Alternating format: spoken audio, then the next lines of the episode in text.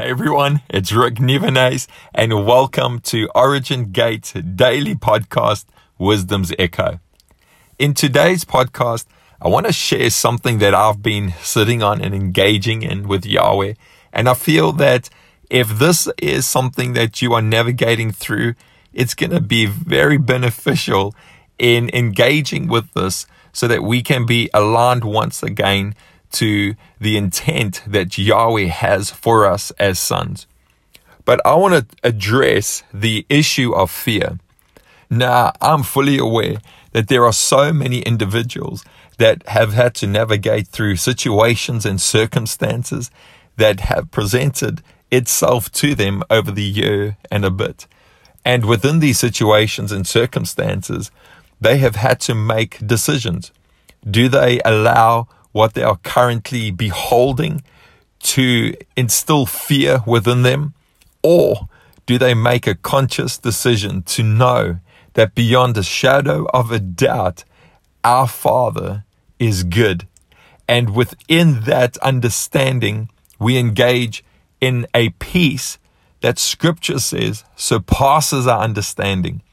Now, I want to just sit on that for a moment because we are not supposed to understand the peace that is given to us or the peace that we are engaging in because scripture says it cannot be understood. It surpasses your understanding. So the moment you try to comprehend this peace that is given to us, we reduce it to our level of understanding and it does not carry the same authority as it ought to within our lives because we've tried to comprehend it. So everything you hear or allow into your life either gets filtered by love or fear.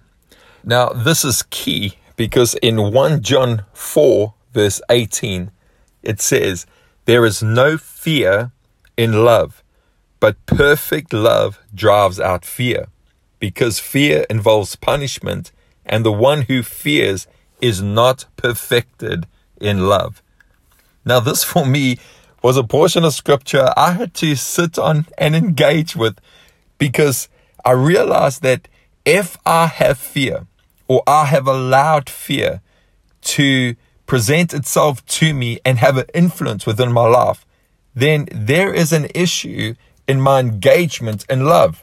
I have to be honest. I had to be honest with myself. I had to realize that there was a missing element of my engagement with Yahweh, understanding His love. Because if I know that, if I know the love that Yahweh has for me, and that His love is so perfected within me as a son, I will not allow the situations and circumstances that I'm currently beholding. I will not allow that to determine my joy or determine my happiness or allow it to have an impact negatively that produces fear. Because here in scripture it says, the one who fears is not perfected in love. So let's be honest. How many of you have had something on your mind that you've been worried about that has kept you awake all night?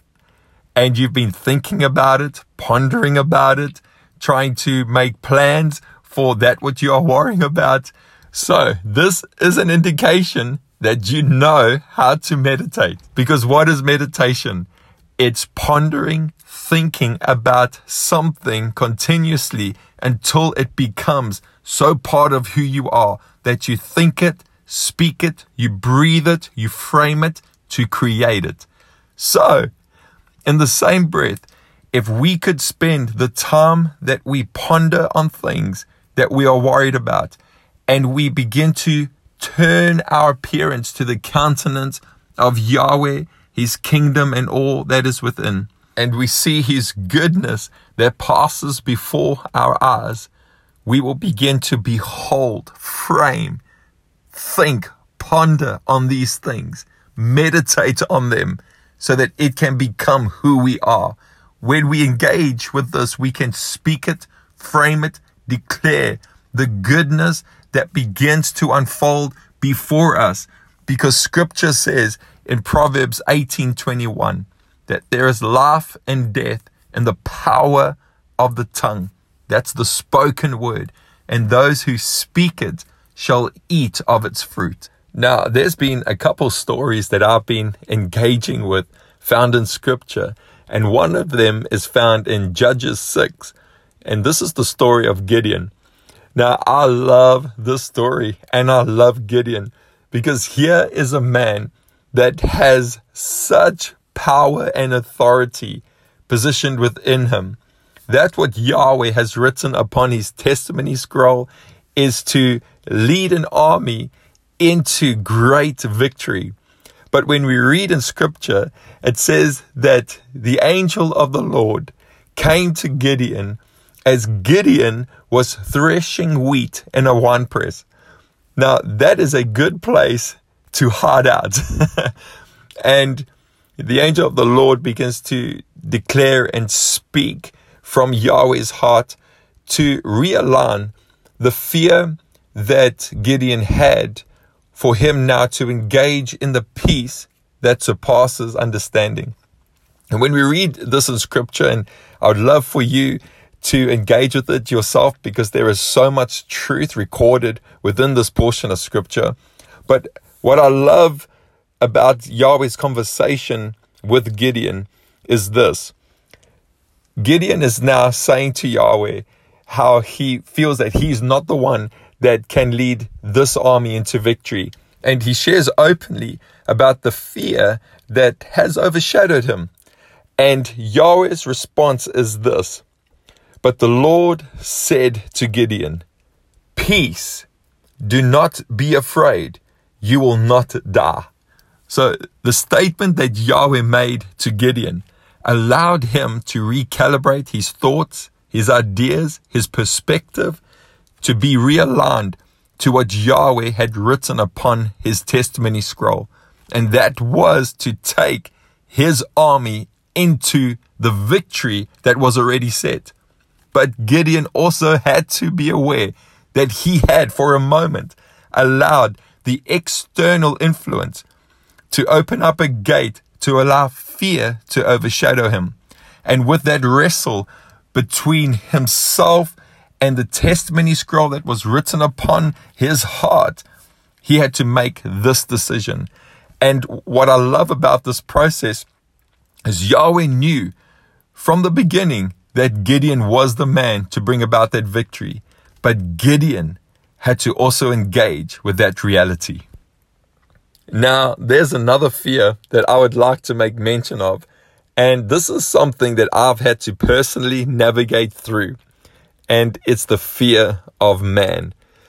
The fear of man cripples an individual because they begin to live their life through the opinion of other people. Now, this is something that I personally had to navigate through especially being a pastor of a church. My heart was to make sure that people are okay, that they feel safe and comfortable, but in the same breath, you could easily cross that line where you start trading into the fear of man. What does a person think about me?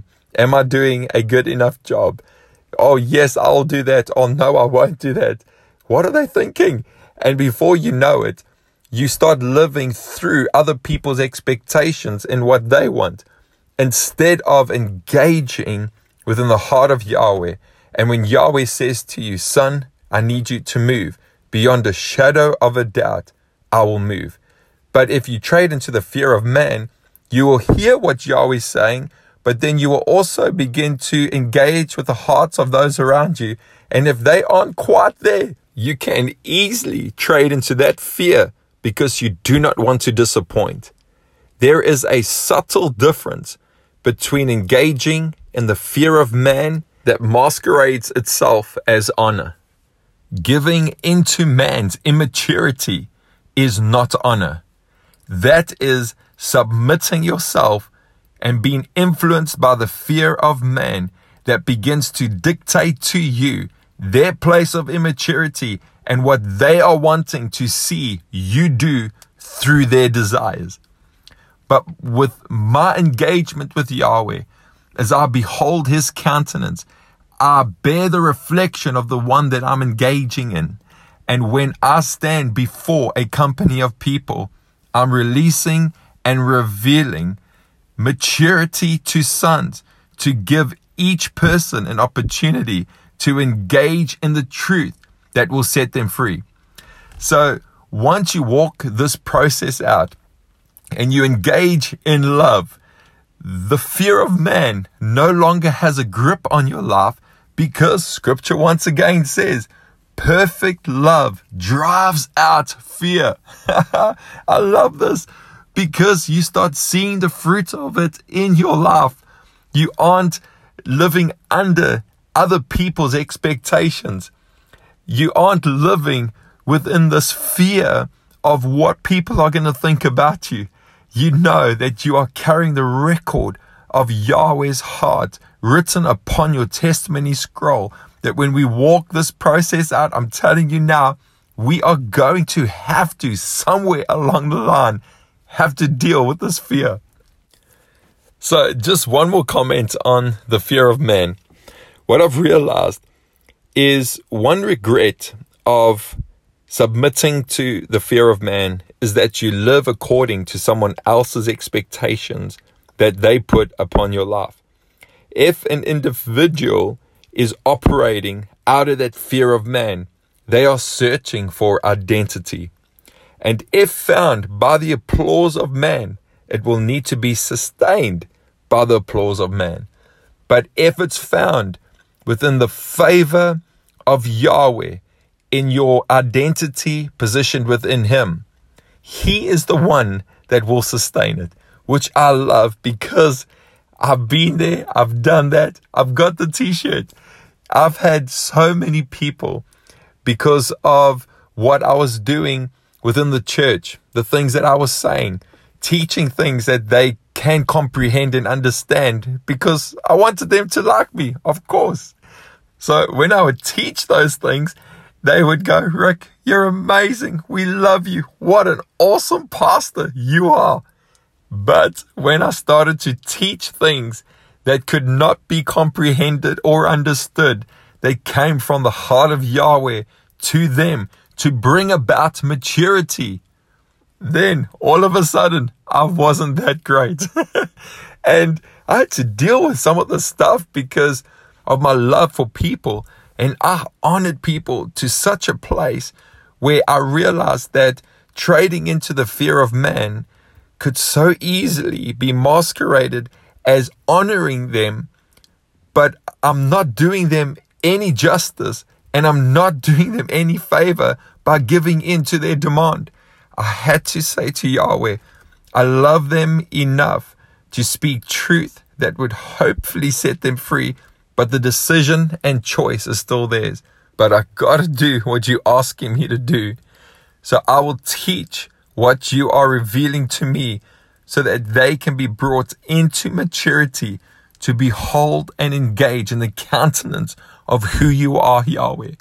Because within this pursuit, the love that I have for Yahweh, the love that I have for Yeshua, the love that I have for Ruach HaKadosh, it's so overwhelming when I talk about stuff like this because of the shift that has happened within my heart. Just the love that I have for the kingdom and all that is within. But I also had to realize that I had allowed the fear of man to overshadow me to such a place where I viewed the fear of man as I was honoring individuals, but yet I was creating a ceiling instead of a platform. So 2 Timothy 1 verse 7 says, For God did not give us a spirit of fear, but of power, love, and a sound mind. So we know that fear is a spirit, and power, love, and a sound mind are spirits as well. So when we begin to behold the power, love, and a sound mind that is our portion, and we begin to behold all that is within the kingdom, that becomes the desire of our heart. Then we don't have room or we don't give attention to the fear that is around us, whether it be fear that tries to present itself through the situations and circumstances that we're navigating through, or even the fear of man that tries to put their expectations of immaturity on us so that we can be subjected to the things that are happening around us. When we begin to behold His goodness, when we begin to behold His kingdom, that becomes our portion. So I want to leave you with this, and I'm feeling so excited right now. And I trust that this has been beneficial, and I trust that this has encouraged. But if we focus on the kingdom and all that is within, and we, by faith, are positioned there, and we engage in His peace that surpasses all understanding, we will begin to see the mysteries of His kingdom being revealed in us. When we walk on the face of the earth, we're going to think differently, we're going to speak differently, which means we're going to frame things differently. And His kingdom becomes our portion because of what is happening within us, which is key. So, whatever you are hooks into and beholds is what we are becoming. So, let's not get caught up by what is happening around us. I'm not saying that we are living in denial, but what I am telling you is that there is always the goodness of Yahweh that passes before our eyes. We've got to choose to turn, to engage, and behold so that it can be our portion. So I trust that this has helped you. From my house to yours, Shalom.